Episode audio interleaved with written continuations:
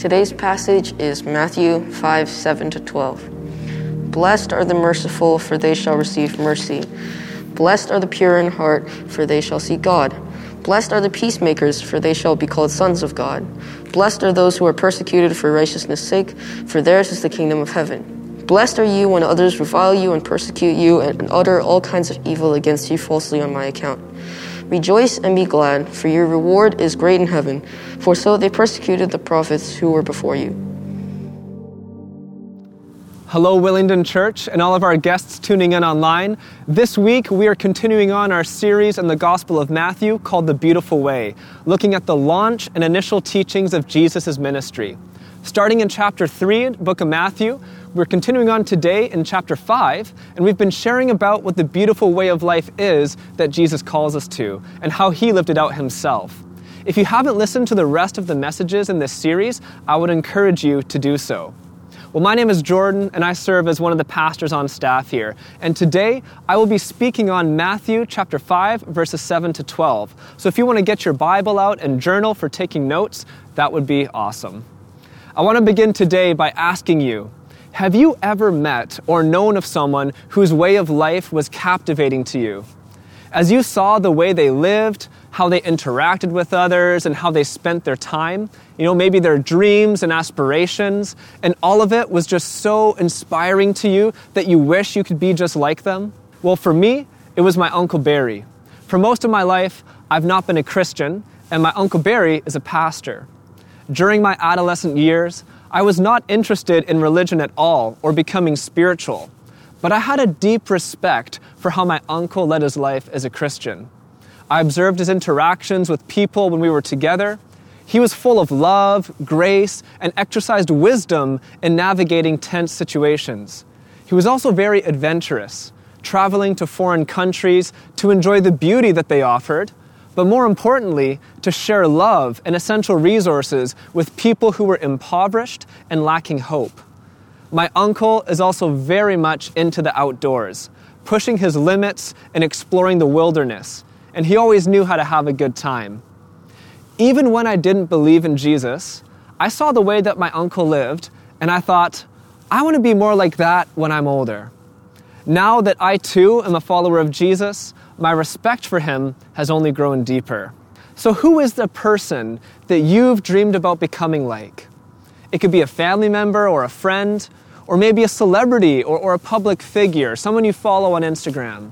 We all have people whose ways of life captivate us and inspire us to live better lives ourselves.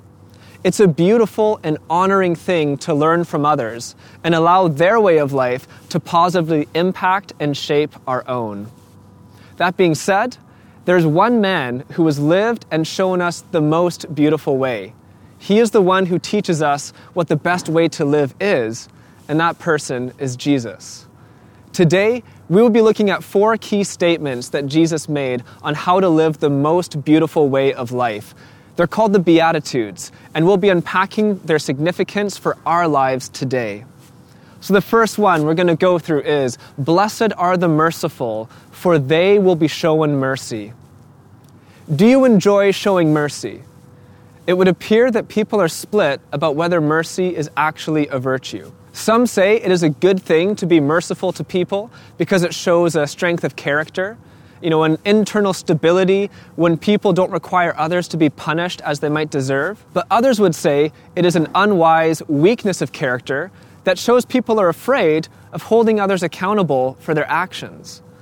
We applaud movies that demonstrate benevolent protagonists taking the high road, such as Russell Crowe in Gladiator, when he refused to kill one of his opponents despite the Emperor's strict command to do so. He showed this other man mercy, even though this man would have killed him himself if the battle went the other way. At the same time, we also cheer on as vengeance driven protagonists such as Liam Neeson in the movies Taken shows no mercy as he goes out to kill every man that kidnapped his daughter and all of the ones working in the prostitution ring that she was abducted into. We can't help but feel a bit of righteous vindication as those evil men were killed as a punishment for their actions. Part of the human struggle is that we don't always want to give mercy yet we always want to receive it. If someone stole your money and couldn't pay you back, and the police gave you the option of either pressing charges and sending them to prison or showing them mercy and letting them go, what choice would you make? The challenge with showing mercy is that it always costs us something. It's up to us to evaluate whether the price of showing mercy is greater or lesser than the price someone has to pay to be punished.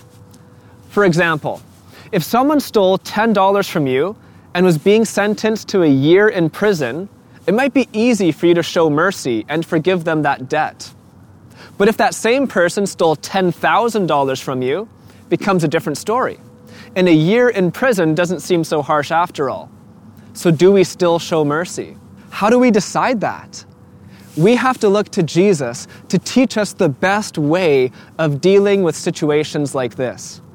Jesus says, You will be happy or blessed when you show people mercy because you yourself will receive mercy. Now, that doesn't guarantee that if you always show people mercy, that people will always show you mercy in return, like a version of Christian karma or something like that. It may increase the likelihood of you receiving mercy because people will value your character and reputation, but ultimately, our greatest need for mercy isn't from other people, it's from God Himself. God calls us to be merciful, to forgive instead of holding things against people, because that is exactly how He has acted towards us. In the very next chapter of Matthew, verse 15, Jesus says that if we don't forgive other people, if we don't show people mercy, then God will not forgive us either. God has graciously given us forgiveness and mercy that we never deserved. One of the clearest signs that we have received God's mercy is our ability to show mercy to others. I'm going to say that one more time. One of the clearest signs that we have received God's mercy is our ability to show mercy to others. So, am I saying that we can never hold people accountable for their actions? That if someone steals $10,000, we should just let them go free? It depends. Our goal isn't making black and white legalistic rules around this. No. It's to get ourselves more involved in these situations and seek God for how we can show mercy. There are many factors that could have led to your money being stolen that need to be considered. And ultimately, our goal is to look for ways that we can redemptively show mercy to those who wrong us. We can get very creative in the process of doing this. If we care about the people who wrong us and want to try to show them mercy, it just takes time and love. As we consider the beautiful way of Jesus, we see that the kingdom he invites us into is one that is filled with mercy. The second statement Jesus makes in this passage is Blessed are the pure in heart, for they will see God. Before I get into this one, it's important that I quickly address two verses from the Bible that would seem to contradict this claim.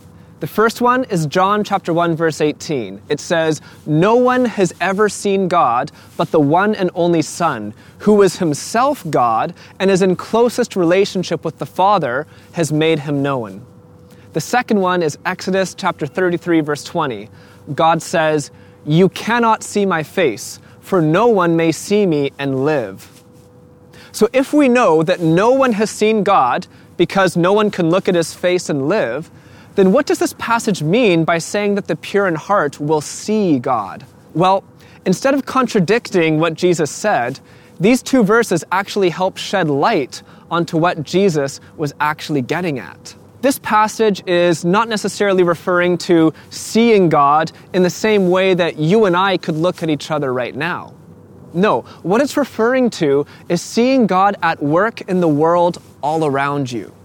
Seeing God's fingerprint and activity throughout our lives. When our hearts are impure, filled with selfish or destructive thoughts and desires, then we will be looking at the world and people around us in a very self centered, unhealthy way. But when our hearts are pure, when we desire things and align ourselves to see things the way God does, then we will have our eyes opened to what God is doing and how He reveals Himself all around us. So, here are two examples of how this could play out. When our hearts are filled with greed, which is an impure way of viewing resources and valuing our needs above the needs of others, then we will see people as competition. Or we'll look at different financial opportunities to see how we can exploit or manipulate things in our favor. We will not see what God is doing in His view of others. However, when our hearts are filled with love and generosity instead of greed, we will look at others as potential people to bless, recipients of our love. When our hearts have the purity of not being so focused on our own gain, we can see more clearly how God is at work and how He is inviting us to partner with Him in blessing others. Another example would be the human struggle with lust. When we objectify other people's bodies, whether through pornography, sexual fantasies, or unhealthy relationships, our hearts are impure, and we can only see people's value to the degree that their appearance arouses us. People become commodities for our own selfish pleasure, and we fail to see the beautiful, glorious image of God in every human being. But when our hearts are captivated by the intrinsic beauty that each person possesses, as people who reflect God's likeness, then we begin to see the image and fingerprints of God on every person that we come across. We see God's glory and beauty through people in ways that we would have missed before because we were treating them image bearers as sexual objects. More than that, when our hearts are pure, we can grow in love and desire to see all people come to know Jesus rather than fixating on the superficiality of people's external beauty. I've struggled in both of these areas being greedy and lustful on far more occasions than I need to share right now. But one clear example I experienced of God purifying my heart was around eight years ago. There was a show on TV called Maury. And if you're older than 20, you will definitely know what I'm talking about. It was a talk show that basically exploited the drama of broken people to make them objects of ridicule for the viewers. As I began to watch this show, there was a woman on it who was charged for murdering a family member. And she just had this really nasty attitude and evil look on her face. As I looked at her, I realized that I saw her with disdain. I considered her to be a moral monster of sorts, and she was far beneath my moral superiority. But in a moment, God reminded me that He loved her. He made her in his image and sent his son Jesus to die on the cross for her. As that truth flooded into my head and my heart, like the sun pouring into a dark room after the curtains are opened, my view of this woman changed in an instant. I immediately saw her as a beautiful, wonderful masterpiece of God. I saw that her life had immense value, and God purified my hardened heart so that I may see her as He does and see His image within her. As we purify our hearts and think about things and desire things that are in alignment with God, we begin to see God's image, His character, His work, and His presence all around us. The same examples could be applied to our experience with nature, career, education, relationships, and anything else we experience in life.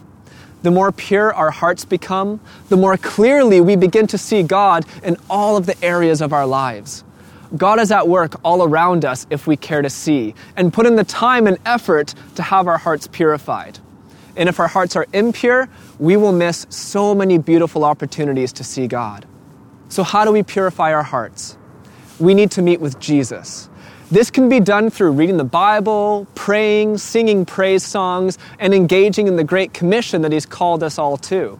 And those are just some of many other ways of experiencing God's presence and spending time with Him. But as we get to know God better, learning about what He desires for us, what He says is best, what the beautiful truths and virtues are that He's woven into the fabric of creation, when we become aware of areas in our lives that are not aligned with God, once we discover things about our thoughts, desires, and beliefs that are not aligned with Him, we have the chance to change our minds for the better.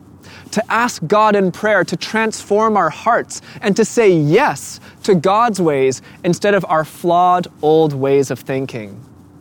As we consider the beautiful way of Jesus, we see that the kingdom He invites us into is one that is pure and God can be seen all around. The third statement Jesus makes in this passage is Blessed are the peacemakers, for they will be called children of God. Have you ever noticed that different families have their own niche or things that they're known for? For example, your family might be known as hardworking or fun loving, and someone else's family could be seen as tightly knit or as adventurous you know, having kids living in different countries around the world and the parents who themselves travel regularly. This works itself out both in positive ways and in some negative ways. Some families are known for their generosity, and others for being closed off. Some are known for their love towards each other, and other families for the brokenness that's in their relationships. Whatever values are emphasized or most commonly experienced in a family system, those often become inherited and lived out by the different members of that family. I remember playing basketball in high school against a guy who was a very talented athlete. He actually ended up becoming a professional athlete who played in the MLB. Later on, I heard that his sister was also a top performing athlete, one of the best in the country in the sports she played. And I finally discovered that their dad was also an elite athlete and continued coaching and training after he retired from sports himself. This family clearly valued competition, exercise, self improvement, among other things. To sport their last name, to be a member of that family, it just meant that you would most likely love sports and be great at them. So, what does it mean then for us to be called children of God, members of His family? What values are our spiritual family known for? One thing that we are meant to be known for is peacemaking. Shout out to all the number nine Enneagram friends out there. You are naturally closer to God than the rest of us. In all seriousness, though, when people outside the church think about Christians, what should come to their minds? Many things will come to their minds, as we are such a large, diverse, beautiful family, all sorts of people part of it. But one of our defining features ought to be that we are peacemakers. We are people who go out of our way to actively make peace in situations that are otherwise chaotic.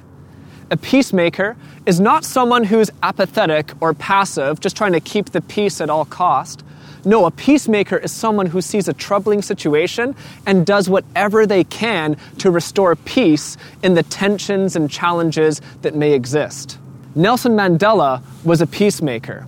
He worked tirelessly peacefully protesting and non violently overthrowing a violence ridden program that oppressed black people in South Africa. Nelson Mandela wasn't simply peaceful, but he was an active peacemaker, even going to jail and having his life threatened repeatedly as he labored to bring peace between black people and white people who lived under the apartheid in South Africa. Now, most of us will likely never be a Nelson Mandela.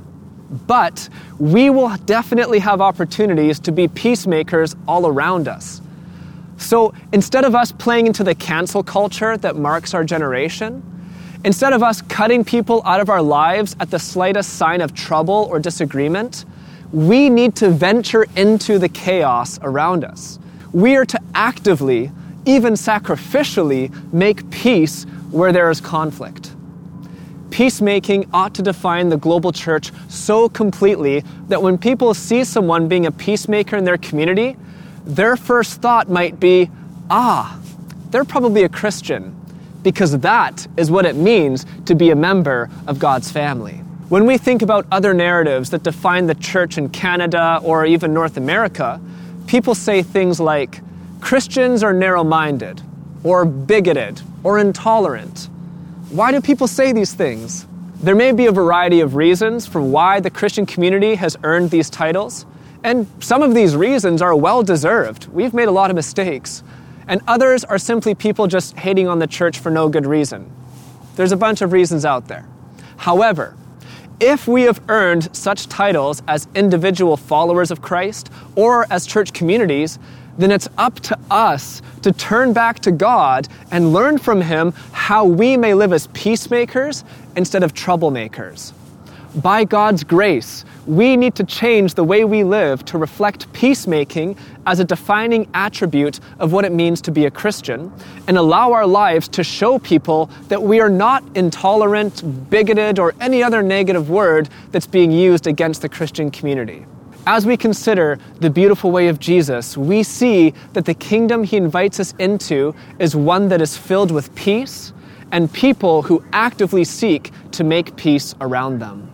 The last of the four statements that Jesus makes in this passage is Blessed are those who are persecuted because of righteousness, for theirs is the kingdom of heaven. Blessed are you when people insult you persecute you and say all kinds of false things and evil things against you because of me. Rejoice and be glad, because great is your reward in heaven. For in the same way, they persecuted the prophets who were before you. This passage closes with Jesus announcing perhaps one of the most challenging yet beautiful promises in this entire list of Beatitudes. Most of us probably don't equate being ridiculed or oppressed for our faith with happiness and blessing. Oftentimes, when we experience any sense of resistance to our belief in Jesus and worldview, we think we're losing and we begin to retreat. Have you ever had someone say something mean to you or give you a weird look because of your faith in Jesus? How did it feel? Take a moment. How did you respond? Well, in the closing section of the Beatitudes, Jesus says that we are to rejoice and be glad when that happens. Wow. I remember when I first became a follower of Jesus, none of my friends shared my beliefs, and I couldn't help but tell all of them about what happened to me and that they needed to get to know God too. But in the process of me sharing my newfound faith with my friends, I experienced a lot of resistance and rejection. Most of them were nice about it, but on occasion I would have people try and make fun of my faith, or simply to just shut me out of their life. A common response was, Jordan, you're so smart. Why would you believe something as stupid as that religion? To which I would reply, Clearly, I'm not that smart. Through all of my experiences and sharing my faith over the years, I can only ever recall rejoicing and being glad when people were open to hearing about Jesus, when they would come and meet my church community, and when it looked like there was a good chance that they would be giving their life to Jesus. When there was no openness to talking about Him, or when people rejected me because of my faith, I can't say that I left those moments rejoicing and having this overwhelming sense of gladness. I mean, the damage was twofold.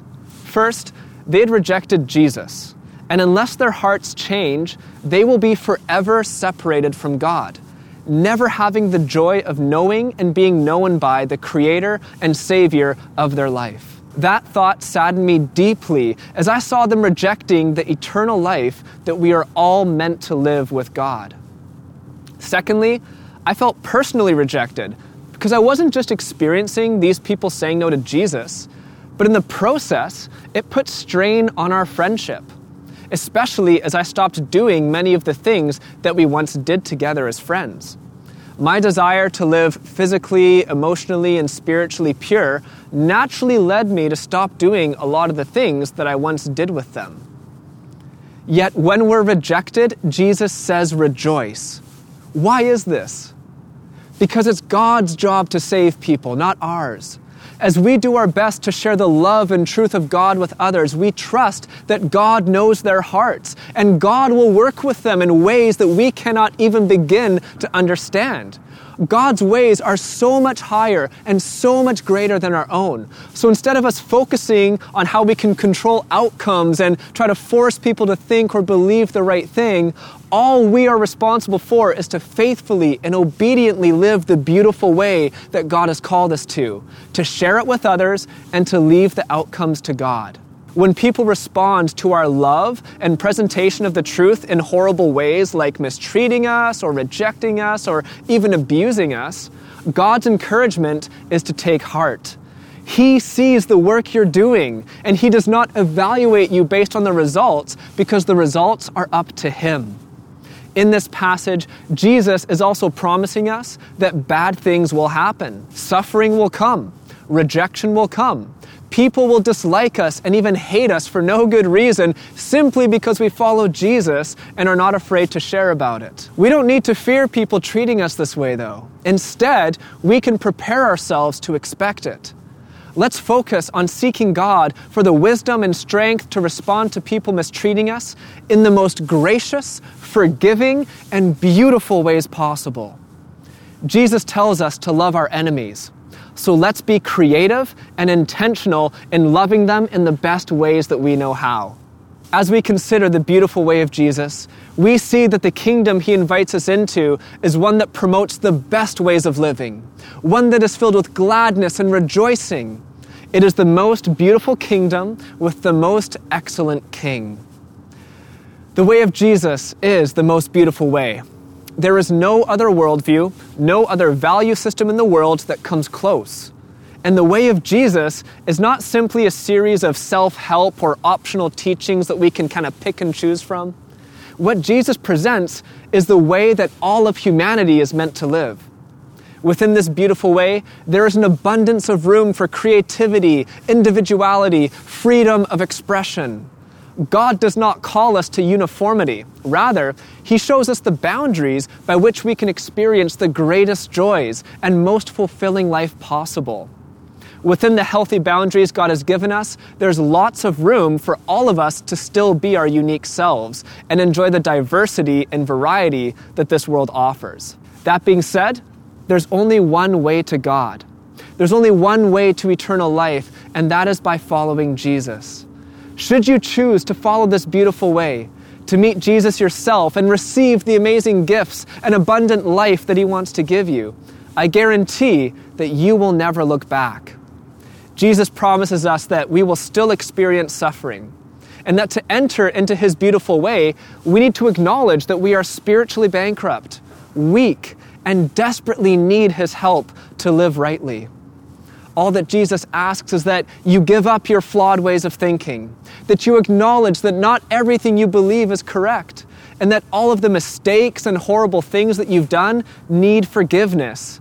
And that is a forgiveness that only God can give us. If this is you today, if you are tired of trying to make your own way in life, if you are done with living in ways that create pain and relational turmoil with no hope for things improving, then I invite you to choose the way of Jesus today. Now is a great opportunity for you to pray along with me, to give your life to Jesus and ask Him to lead you on His beautiful way of life. So if that's you, please pray with me now. Lord Jesus, I see that your way is the most beautiful. Lord, I want to give you my life. I want to change my ways. I want to lay down everything so that I may receive your way of life, your eternal life. God, forgive me for the things I've done. Forgive me for the way that I have hurt others, hurt myself, and hurt you.